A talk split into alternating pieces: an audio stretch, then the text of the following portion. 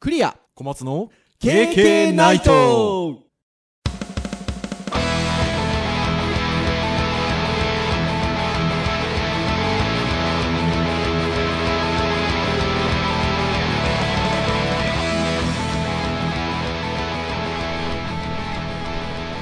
経験ないとはいということで、えー、46回目はいでございますかねは、はいいえーお届けをしますのはクリアと小松ですはいどうぞよろしくお願いいたします、はいよろしくお願いしますはいということで8月ですよ暑いですね暑いですよ、もう、あのー殺人的なって、なんか何週間か前にも言ったような気がしますけど、本当に暑いですね。だから、なんか夏なんで、もうちょっとカラッと暑ければいいんですけど、んなんかね、それなりに湿気もあるんですよ、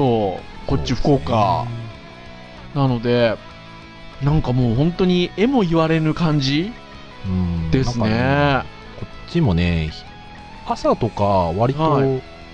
なんだろう気温そんなに高くなくて涼しいんですけ どはい。夜のこの時間のこの部屋はちょっといただけないです ねもうね、だから、ね、皆さん、これ、聞いてる皆さんも、なんか、こう体調をね、崩されないように、気をつけないとっていう感じですね。そうですねもう本当に。はーい。というところなんですが、はいなんか全然話変わるんです けど、私のですね、家の前って大きな公園なんですよ。はいはいはい春日公園っていううん公園でして、あの、収録をしてる部屋から、もう、もろにその、春日公園っていうのが見えるんですけど、うんうんうんどれくらいかな僕とですね、奥さんがふっと気づいたらですね、その公園の周りにですね、たくさん車が止まってるんですよ。うんで、まあ公園なん、あの、大きな公園なんで、あの、野球場とかね、サッカー場とかテニスコートとか、そのたくさんある大きな公園なんですよ。はい昼間だったらね、あの、車がいっぱい止まってても不思議じゃないんですけど、まさか止まってるんですよ。ほんでね、はいはい最初は何を、何のイベントかなと思ったんですよ。はいはいもうね、今、小松先生、多分気づいたその通りなんですけど、多分ね、ポケモン GO なんですよ。いるんだ多分いるんですよ。で、あのー僕、会社で、その、僕や、まだやってないので、 はいあの、まだやってないんですよねっていう話をしたら、あら、でも、クリアさんって、春日公園近くでしょつって。それもう春日公園一周回ったらとんでもないことになる、いますよってええ話で、だから結構な名所みたいで、ええ巣があるんですねそう、だからね、もうすごいんですよ。今こうやって僕外見てても、車がいっぱい止まってて。ええほんでですよ、えっとね、来るんです、時々、警察が。あの、ここは駐車停止ですよー、つって。いやー、ポケモン GO すごい。まさかそんな体験をするとは。いや、だからね、いや、本当に、なん、なんのイベントっていうぐらい止まってて。へえ。で、パトカーが来ると、雲の子を散らしたようにで すね、あの、消えていくんですけど、やっぱね、その後もね、ちょいちょい人が夜中なのに歩いてたりね、うーん。するですよ。 もうだからそういう人たちって、もう時間を忘れてゲームやってんじゃないかなと思うんですけど、皆さんね、こんな夜 中に。この収録夜中やってますけど。まあでもなんかね、学生だったりとか、こう、つるんで、なんかね、はい。行こうぜみたいな感じだったら割と楽しい気はしますけどね。そうですね。だうんからそんなノリもあるのかなと。でもだからね、でも車がこれだけ止まってれば、まあガソリンもそれだけ消費してるだっていうことで、はい。いやー、経済効果たるやって。 前回も言ったかもしれませんが、すごいですね。じ地味にその辺 は。いや、本当に、すごいと思いますよ。で、今、ちょっとね、今、あの、時間を忘れるほどやってんじゃないかみたいなこと言いましたけど、はい。小松先生って普段時計してます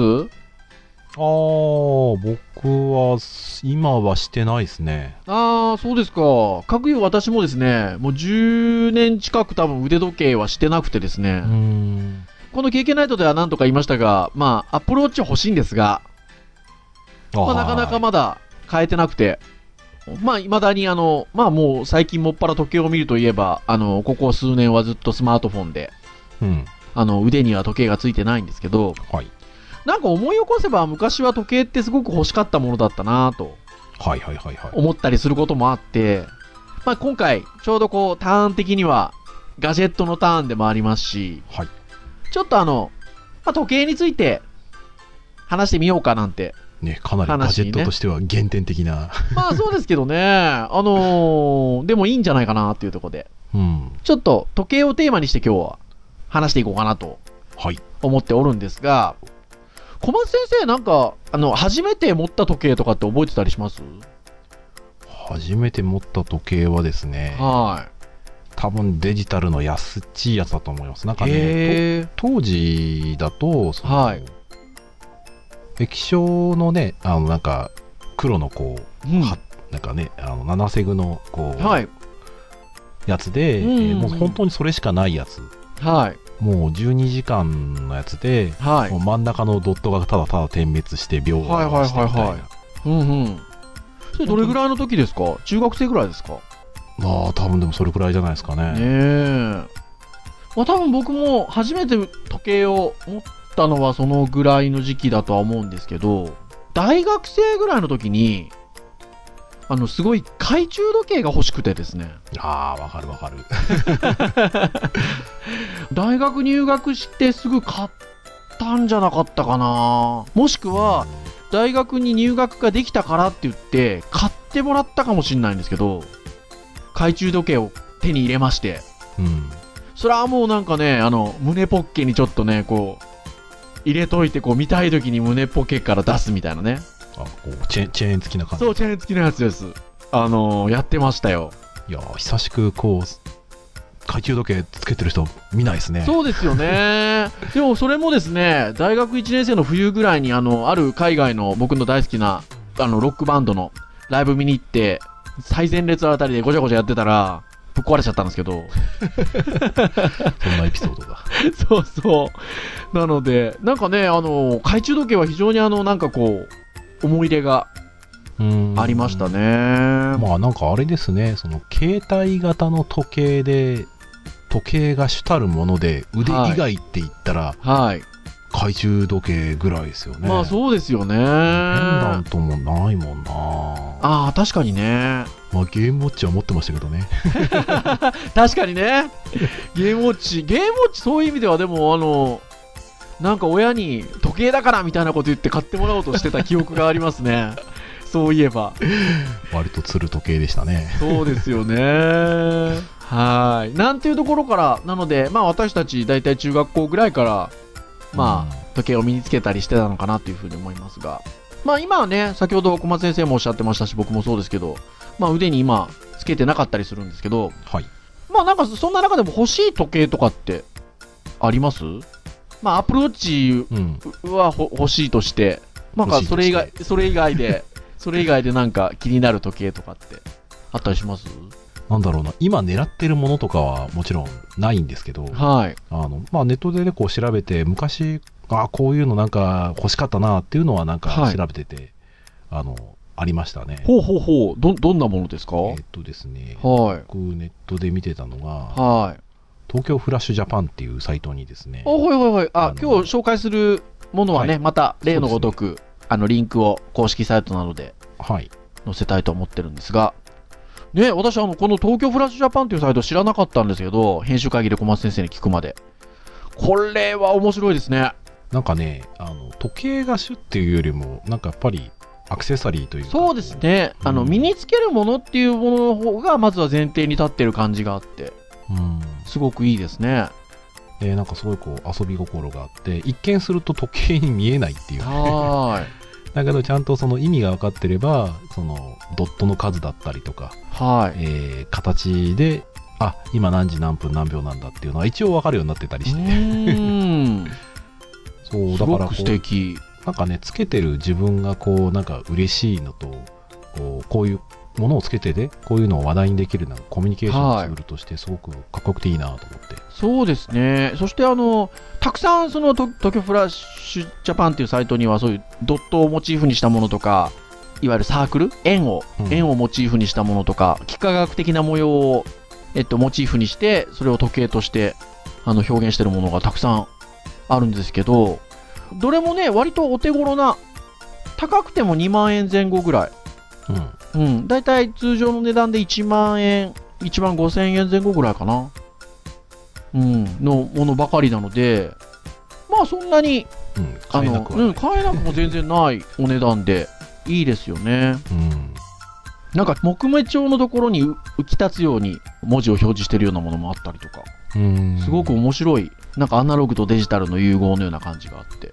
面い、白いですね。ね、なんか作ってる人がまさに想像している感があはっい。て、面白いなと思いますねこれ、うーん、すごくいいですね。そう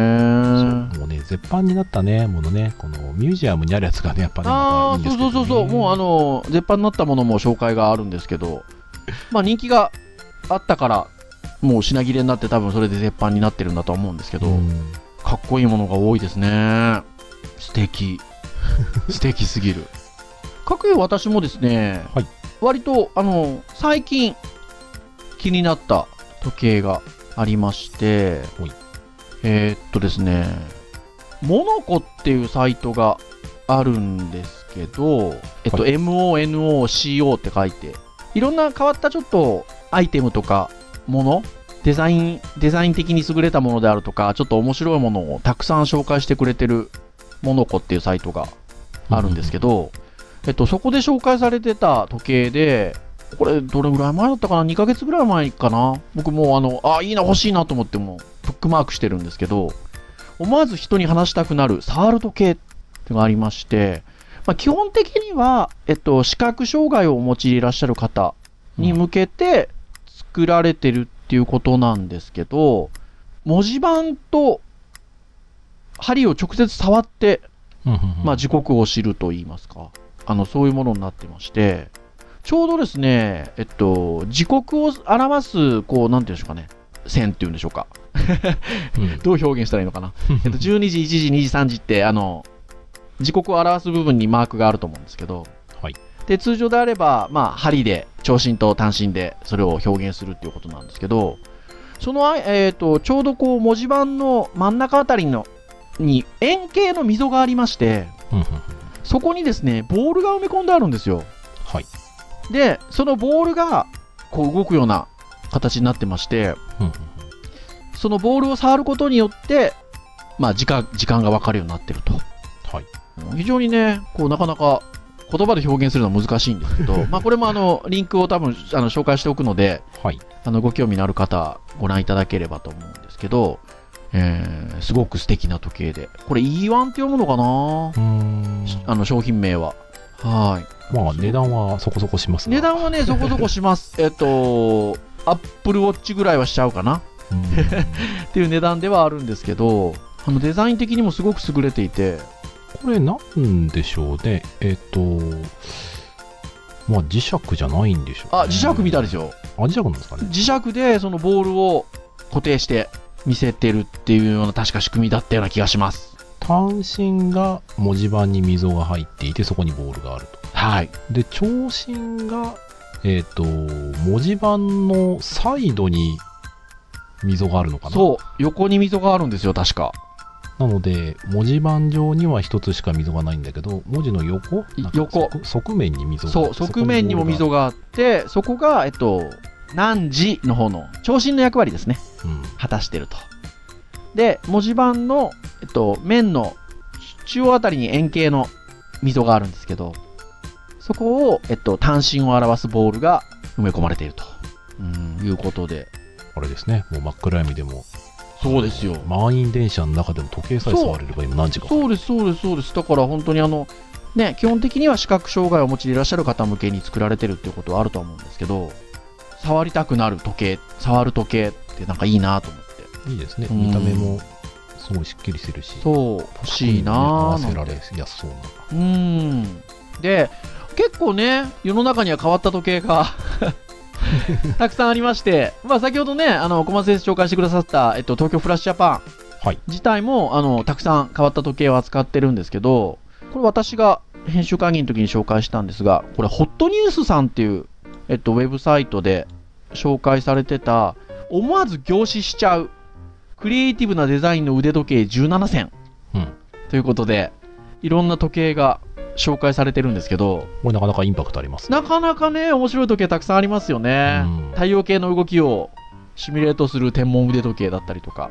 ね、形で言うと、あの、骸骨の形をしたうん。時計とか、ダリの記憶の持続性をモチーフにした腕時計とか、まあ面白いのがあるんですけど、小松先生食いついてくださったのが、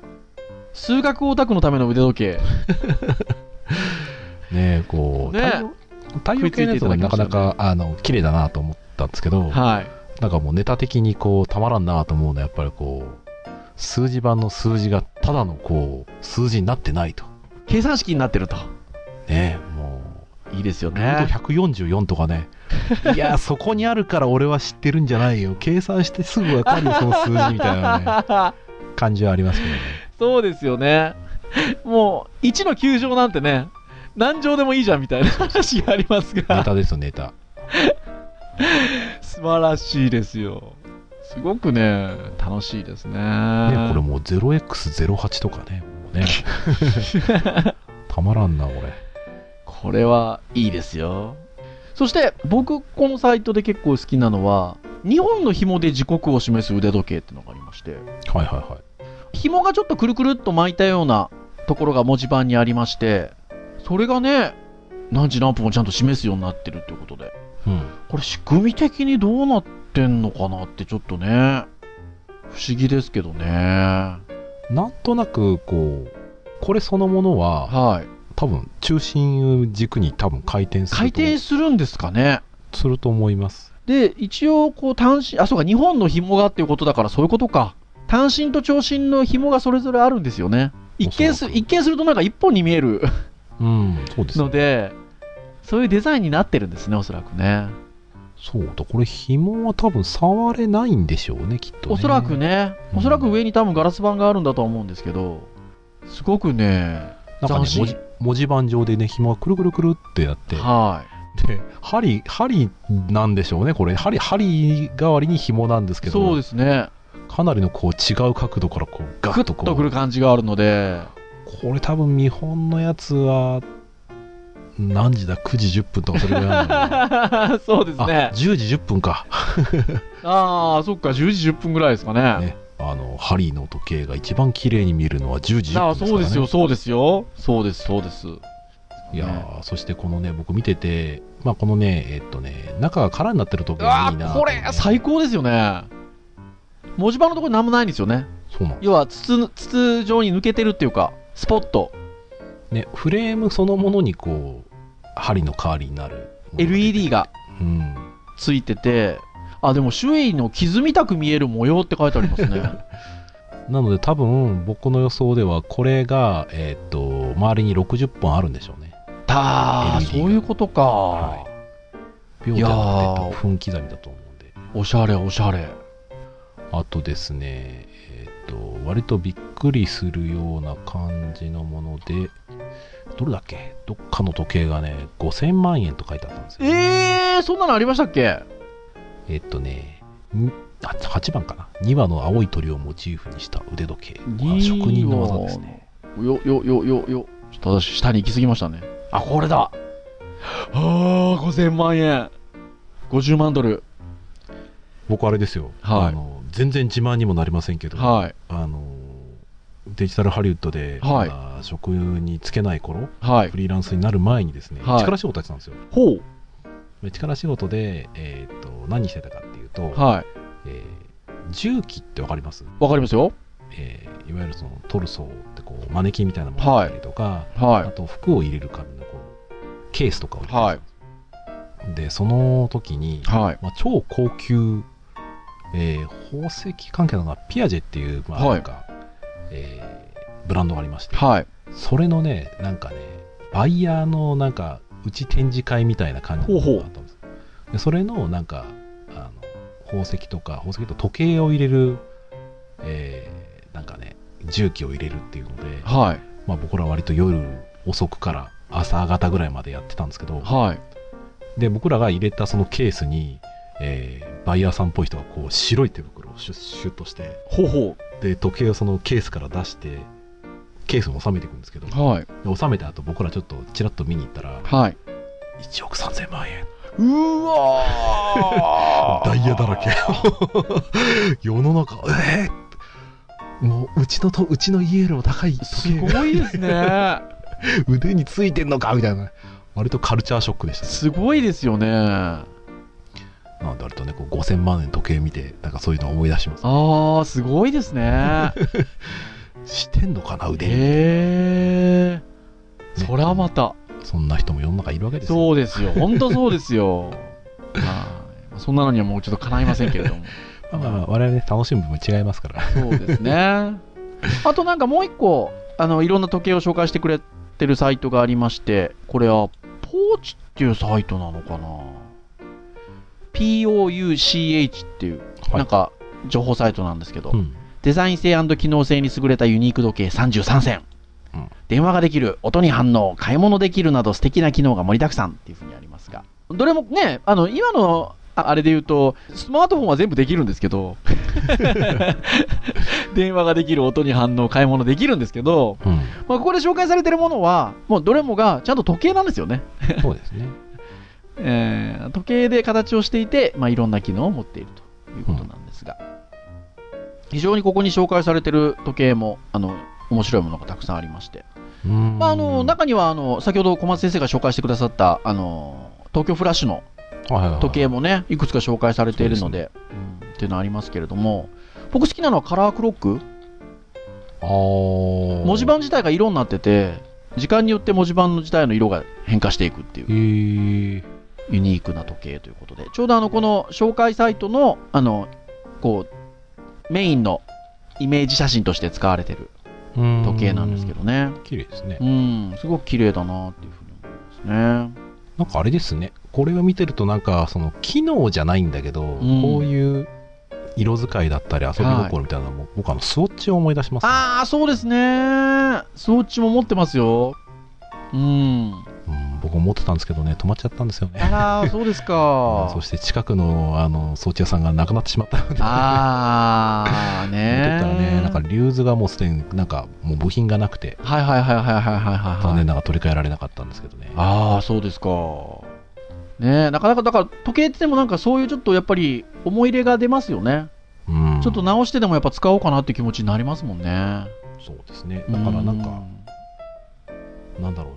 なこう割とそうですね時計はほとんど思い出とともにありますうんねそうですよねそういや本当にあのそうだと思いますなのでさっき僕言ったスウォッチも、えっとうちの奥さんとはい新婚旅行におフランスに行きましたあらなんかいい話っぽいぞフランスに行って、はいで、えっと乗り換えしたのが、はいえっとアムステルダムかなほオランダうほうでそこでスイス製の時計をお土産に買うっていう ああ何しに行ったんだお前ってっていうのでそこで買ってでそれで買って使ってたんですけど、はいごつい時計でね割と好きだったんですけどね、やっぱ部品が一点一点物ではなかったんですけどうんやっぱり季節物だったんでねなくなっちゃいましたねそっかそっかいやあその話には勝てないなうちもね、スウォッチ、あのーあれなんですよ。同じ、同じモデルのスウォッチの、あの、男物と女物を送り合いっこしたんですけどね。 いやいいじゃないですかなんですけど、僕の方が早々に止まってしまいまして、あら、で、そのままだから、ずっとしてなくて、うんな今ね、ずっと腕してないって話なんですけど、奥さんの方はずっと、あの、してまして。あへのーああのいくつか持ってるんでタイツっていうことじゃないですけどうん時々つけてまして、そしたら出てきたですよその僕の止まったスウォッチがうんそしたらあの奥さんがですね時計を入れ替えに行ってくだくださいましてほうほうほう最近動くようになったんですよまたああいいですねはーいなのでまあ時々 つけてますけどねそうだからそんな感じでやっぱりちょっとね直してみようかなってやっぱ気に時計ってなりますよねありますねうーうんんでね僕もね若いし頃にこう奥さんからプレゼントされたものとかを、うんあのね試験監督とかになるときちょっとこういるっていうのではいはいはい出してきたらやっぱり止まっていてああ、そうですよね。あで電池を変えたんですけど、それがね、えー、と G ショックだったんですよ、あ、G ショック、はいはいはいはいはい。 G ショックって耐圧性耐水性があるんですけど、はい。電池取り替えたらねそれが保証できないって言われて、あらー、そうへー。か密閉性が結構重要なんだななるほど、そうですね。まあまあいいやって取り替えたんですけど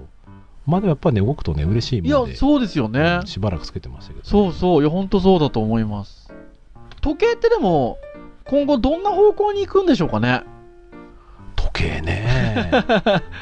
こんな時計があったらいいなとかあります ちなみに。こんな時計があったらいいなはい。えーそうですねはい僕自身やっぱりこうなんかいくつかあるんですけど、はい。まあ、一つはなんかあの僕自身が仕事とかでもしくは遊びではい。フラッシュというねうん。ツールを使って仕事をしててはいはいはいはいはいはいはい自分で時計作ってましたね作ってたんですよ作ってた、作ってた。まあね当時ガラケーとかにそうそう、フラッシュライトでね、うん作ってましたね。よくそういうなんかワークショップっぽいのもやってた気がします。ははいでやっぱりあの授業とかでもそういう時計をみんなで作ろうっていうところで、い。うん。やっぱ身近にあるものがどうやってその針のね角度として表せるのかっていうのをプログラム書いてみようはい。とか、でそれはもうちょっと今フラッシュはなくなりつつあるのうでんあのもうやんなくなったんですけど、うん。でも今ねプログラミング教育とかがこう少しだんだんだんだんあの根付いてきてる感じもしてるので、はいそこでなんかなんでしょうねあの子供が作るそういうプログラミングで、うん。えーまず時計を動かそうほうで時計を動かした上で、うん。じゃあ何時何分何秒っていう自分のね特別な時間になったらうん。何かするようにうん。動かそうみたいな、うん。まあまあそういったものをなんか組めるようなキットがあったらなんか子供にプレゼンあトあ、したい面い白いですよね。ほんとそうですね。あといやはー、です素晴らねしい。あとはなんかうん。ちょっとアナログとこうなんか融合したいなってのもあっておう僕自身は時計ってやっぱりなんかうん。一種思い出を刻むものでもあるかなと思うさっきの話ですよね。だから、だからそれがゆえに多分ちょっと直してみようかなっても思うんだと思うんですけあどね。るしなんか本当にあの夢的なもので言うと、はい。あの、もう本当にそれ、 カートリッジとかどうすんだよとか、もうもう全くね、もうはい。度外視して言うと、はい。単純に、今この瞬間の、なんだろう、日時、時間をただ単にこうプリントアウトできるのがあったらいいなと思って、はいはいはい。まあ、例えばなんか記念があったりとかしたら、じゃあ、ポチッとして、じゃあそれをなんか、アナログとしてこう、取っておく。うんうんえー割とね、デジタルで何でもできちゃったりはするんだけど、はい。デジタルってなんか安心しちゃうんですよね、はいはいはいあはのそこにあるずっとあるみたいなではいなくした時に割とでかいっていう、い。うん。アナログって忘れた頃に、はあなんかこれあったみたい なねこれ僕自身はなんかねもう何言ってんのお前って言われるかもしれないけど、はいこれねあの昔こう奥さんとねこう映画とか見た時の判件とか出てくると、その時のやっぱり思い出とかがバあーあ、ッでともこそうう出でてくする、よね。うんうん。まあ、それだからまあそれでいいっていう話もあるんだけど、はい。なんかそういう風なものになり得る何かこうアナログのものとして思い出をこうなんか出力するわけじゃないけはいはいはどねまあなんかそういう発想になると結局みんなクラウドに持ってっちゃうのかなってこう気がしたなんかそれじゃ面白くねえなと思っていはい。 ああ、まあね。でも、いや、いや、いいんじゃないですか。 だからねどうしてもこう今だと何でもデジタルでできちゃうからこそはなんか当たり前になりすぎちゃうのが怖くて、い。まあそうですね。で割とこうアナログなものってなくしやすい反面忘れてたりすると割とデジタルよりも僕は長く残るもんだと思ってるのでふんふんふんふんふんふんまあ、ふん。寒熱紙はダメですよ、寒熱紙は。そうですね。 熱でね、真っ黒になったり、真っ白になってたりしますから、ね、 いや、いいですね。そう、なんかね、写真とかもね、ずっとデジ、あの、デジカメに入って、メモリにたくさん入ってるんだけど、全然印刷しないっていうね、はいはいはいはかなり危機感を覚えてます ね。 いずれなくすんじゃないか。い。はいはなのでね、印刷して、やっぱりこう、酸化しないように、残さなきゃいけんいかんなとずっと思ってるわけですい。よ。ふんふんふんふんふん。なんかね、それのね、一端をなんか時計が担ってくれたらいいのになとか、ね、確かにね。まあね、時計じゃななくていいじゃんって話もあるんですけど、ああ、いいですね。多分でもねどうなんでしょうね時計も結局常につけているものだからこそはい。っていう部分があり今はそれがなんかスマホに置き換えられて、ね、スマホでいいじゃんって話になってるのでうん。だから僕もももし僕が時計つけるって言ったらその逆にスマートフォンが使えない現場であるかはい。もしくはやっぱりそういうなんか装飾としてそうですコミュニね。ケーションツールとしては欲しいなと思うんですけど時計はでもそうですね。あの、うんなんか機能を求めるんだったらねあんまり時計に逆に求めたくない気もしてそ うですね。あの、身につけるものだっていうことは確かに大きいですよね。そうなかなか求めるにしてもさっきみたいななんかアナログ的なものがなんかなあるといいなと思ってねああでも本当そうですねなんかねあの未来未来的なところで言うとなんか感覚に訴えるような時計があってもいいかなと思うんですけどねほうほうほうほ う食いちょあの食いついたよ食いついたノよーノーノー プランで喋ってますよ全然あのっていうかいやほらなんかほらなんていう腹時計とかあったりするじゃないですかうんなんかね3時のおやつの時にお腹が空いたりとかね そういうなん かあの人間が本感覚的に持ってるあー時計の感覚ってあるのでうんなんかうん、さっきのね、あの、触って時刻がわかる時計じゃないですけれども、まあなんでかも、ねその先に、うんその、こう、文字盤を見るって行為ではなくて、何がしか時計から発せられるもので、人間のこう、なんていうんですか、あの、気分をコントロールすることにより、なんか時間を知らせるとかね。そこのつながり今ちょっとよくわかん ないでもねこうヘルスケア的なところで、はいあの情報ライフログを取るっていうことをできてることを考えると、はい、なんかそういう健康的な思考以外にはい。例えばその感動しただったりとかうん、嬉しかっただったりとかうん。だある何時何分何秒に俺はな何何をこう喜んだんだあーはいはいはいはいやもしかするとあれかもしれないですよ出産とかの立ち会いにいたらその瞬間が残るかもしれないですう そう確かにねああそういうのを例えばなんか心拍数としてログを取ったりとかねねそういうのがすごくうんいつでも後で振り返りで体験ができるとかねうんそういうのもいいかもしれないですねドキドキを思い出すそうドキドキを